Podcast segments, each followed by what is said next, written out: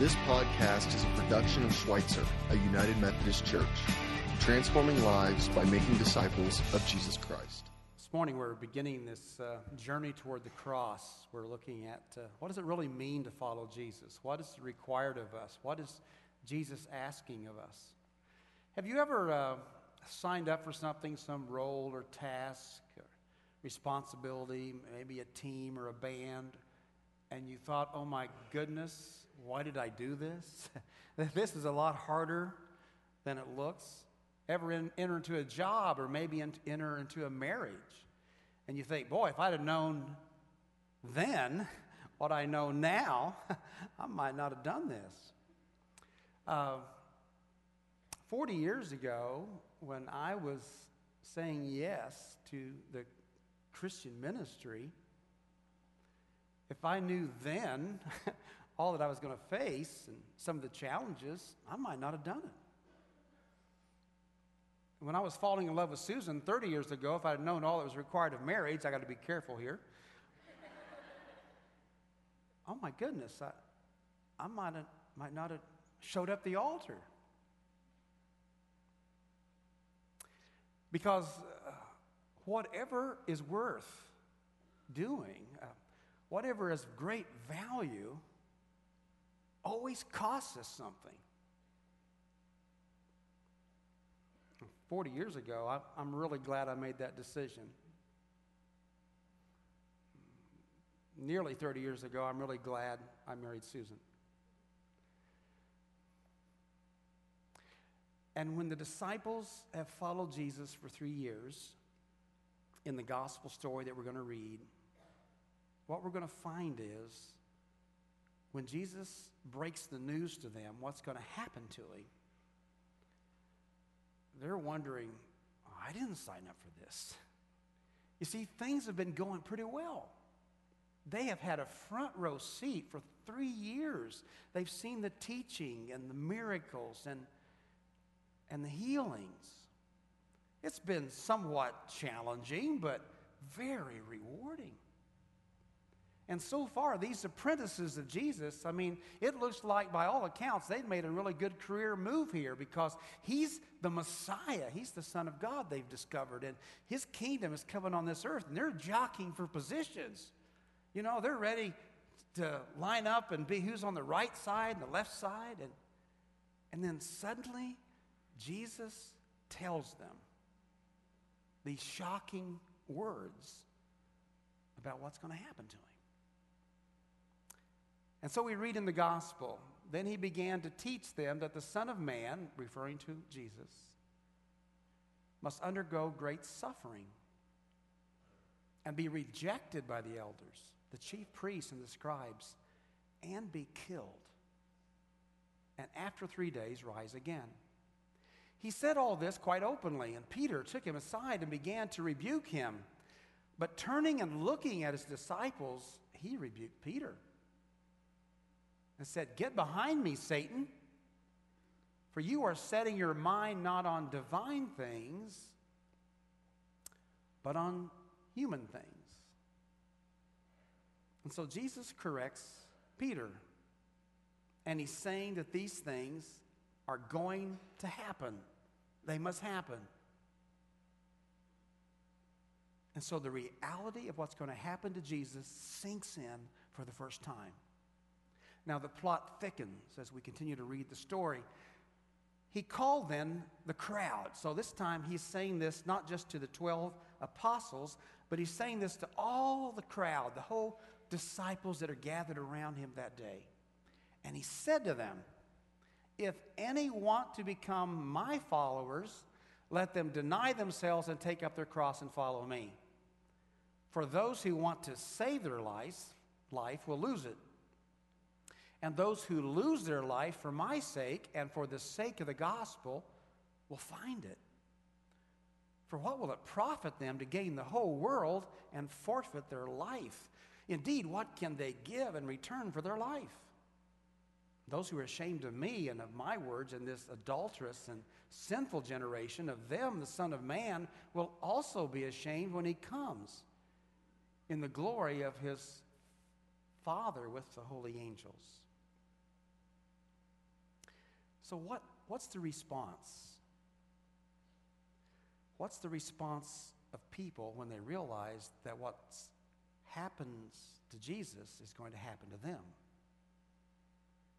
That they're going to have to take up their cross, that they're going to have to give up their life. Well, we read in the gospel that the crowd, especially in, in John 6 and other places, they stopped following him after Jesus started talking about a cross. So Jesus' popularity just kind of started going down.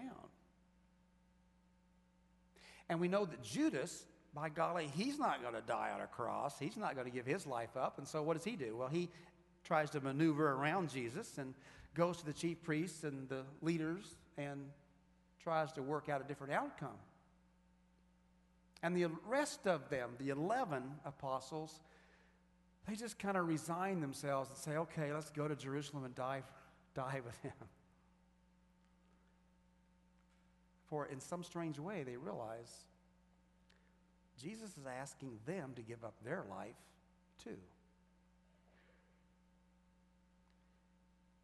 And then, if you and I look at this story carefully and we take in the words of Jesus, we realize that what happens to Jesus doesn't just happen to the disciples. I mean, most of the disciples became martyrs. They gave up their life, they suffered a lot. But what Jesus is saying, guess what? Anyone, whatever happens to Jesus, happens to all who follow him. For Jesus says those words if anyone, if anyone, that would be all of us, right? If any want to become my followers, let them deny themselves and take up their cross and follow me. I think that includes you, brother. Sister, I think that involves you. I think that involves everybody. For those who want to save their life is going to lose it. And those who lose their life for my sake and for the sake of the gospel will find it. So, how does this work? How does this happen? You know, Jesus talked about how that a seed falls to the ground and dies, and unless that seed dies and is buried in the ground, it can't bear fruit. And so he's using it as an image to tell us that unless our life, unless we die to our own selfishness, our own living for ourselves, making life all about us, guess what? Unless that happens, we're not ever going to be fruitful. Whatever we do in life, no matter how successful we are in the way that the world says we're successful, it doesn't matter. It will die with us. But for everyone who follows me, we have to die. We have to die and bury that old person for the new person to rise up. Dietrich Bonhoeffer was a, a Christian martyr. He died at the hands of the Nazis at the end of World War II. And he wrote this book, The Cost of Discipleship. And his words in that book have been haunting me and wrestling with my spirit for 35 years. When Christ calls a man, he bids him come and die. And so all of us are called to die if we're really going to follow Jesus.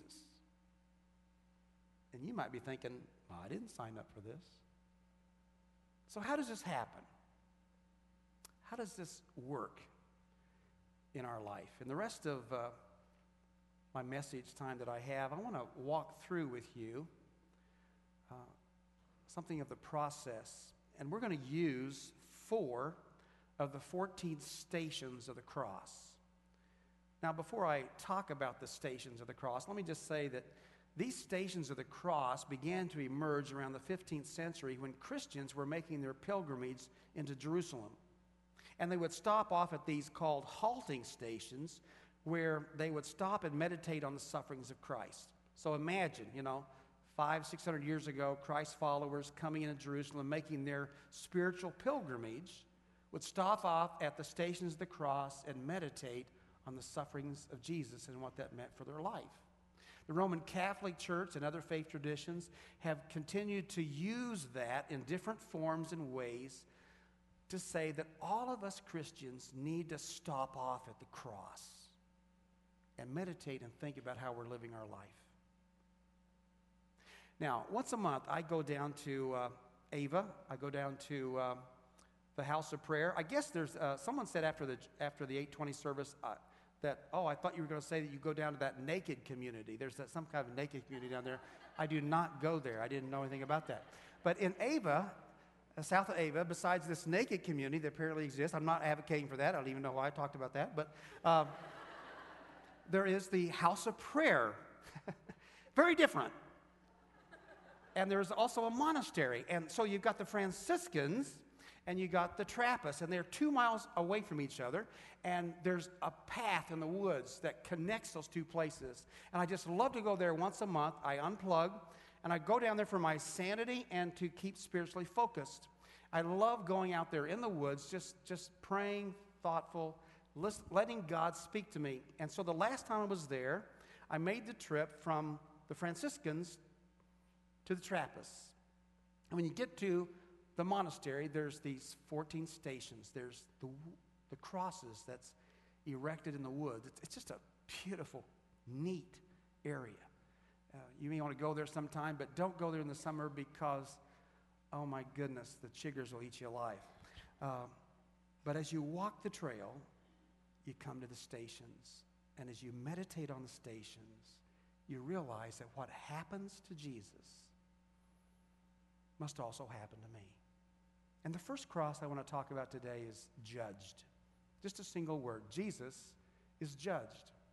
We know that Jesus was judged, don't we? As you read through the gospel, you understand that he was judged and criticized by his own family.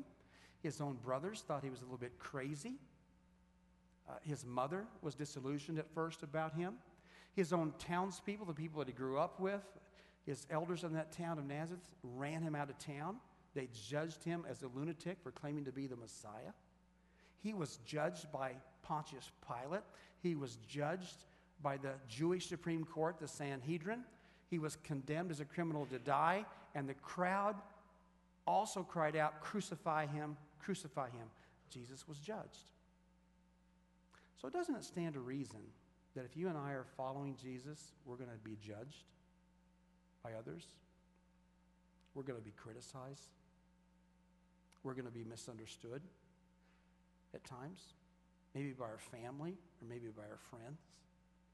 I'm not talking about being obnoxious. I'm not talking about being a bigot. I'm just talking about really living the life for Jesus. Are you willing to be judged and criticized by people that you care about and love at times? Are you willing to be silent when you're judged and not respond in kind, not, not be defensive? And are you sometimes, when God wants you to, to be willing to stand up and to stand out in the midst of the crowd and the culture? Are you willing to be different? You know, in a time when religious freedom is being squelched more and more in this country, are you willing to exercise yours and exercise your faith? Are you willing to take your faith as just a genuine follower of Jesus out of the sanctuary to school and to the business and to the community and the streets and live this life? Are you willing to be judged? That's part of the deal. And the second cross I want us to look at is he carries. It was an awful, awful experience. The cross was only reserved to the most cruel criminals. It was not simply the pain of the crucifixion, it was the public humiliation. He is stripped naked on the cross, and before he gets there, he has to carry that cross up to the hill, as every common criminal, cruel criminal had to do. And as Jesus carries his cross, we're reminded that we have to carry ours. What does it mean for us to carry our cross? You know, when Jesus says those words that we read earlier, if anyone's ashamed of me and my myself and this generation, what's he getting at? Well, anyone that was associated with someone that was publicly humiliated by carrying his cross and crucified, that was a humiliation that many people were not willing to be identified with. Peter did not want to be identified with Jesus. And you and I know what it's like to be like Peter. We, we just sometimes, we don't want to be identified with him. Not right now. So we have to carry our cross. What does it mean for you to carry your cross? It's different from me, but it has something to do with laying things aside that we might take up what God wants us to take up. It means setting aside my life and all that I want to do for me to think about how I can fulfill God's purposes in my life to help bring God's salvation and message to the world.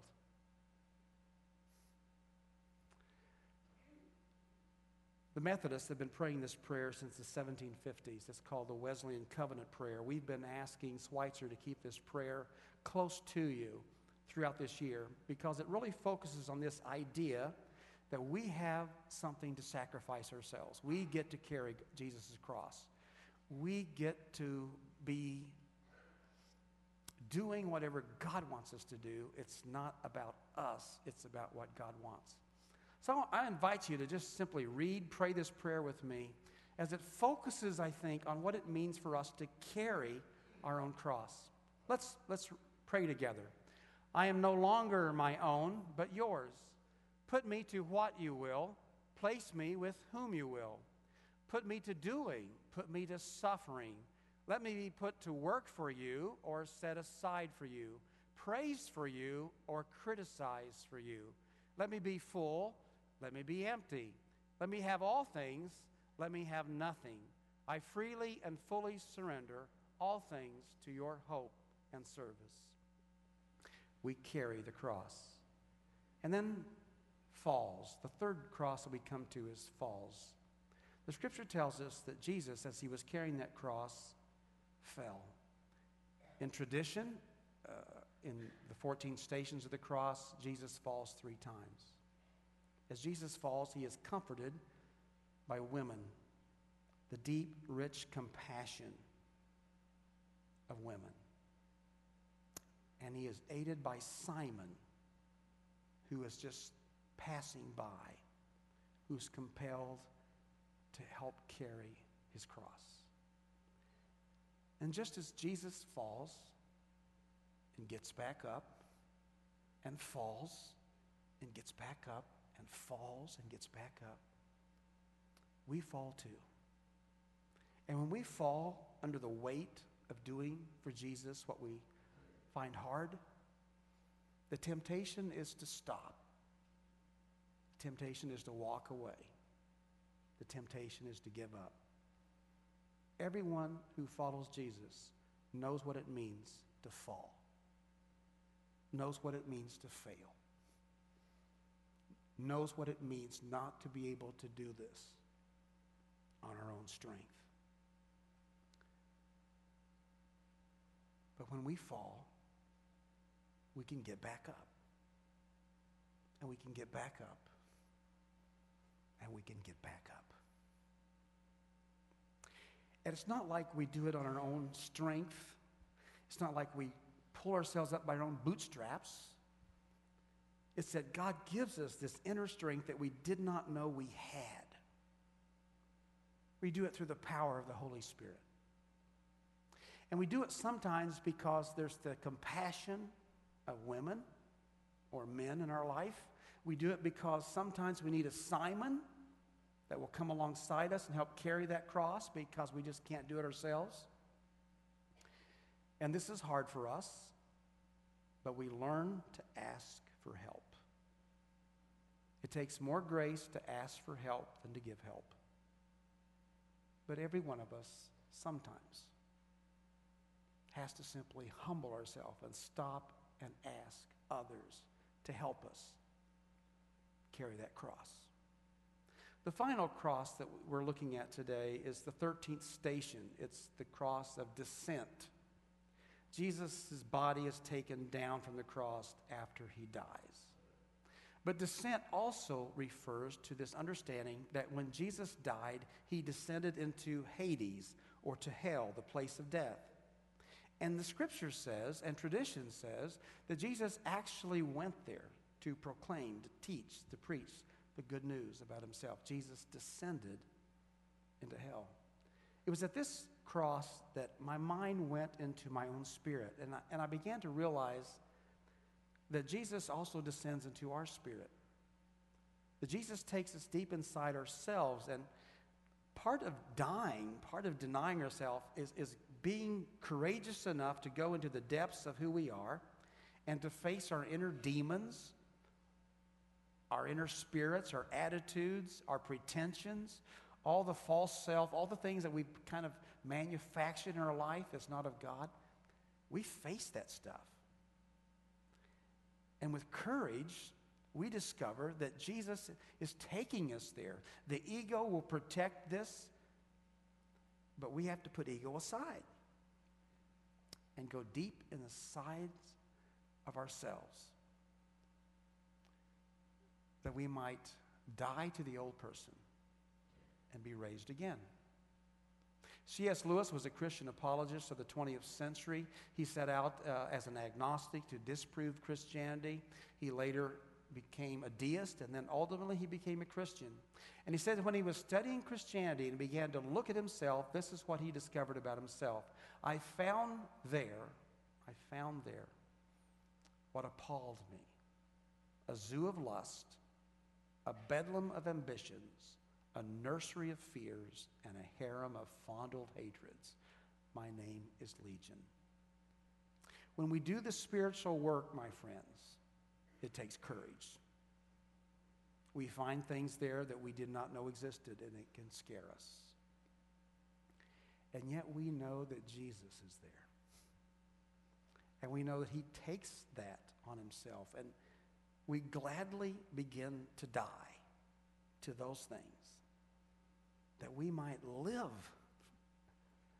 The sun and the moon comes out of the grave just for him.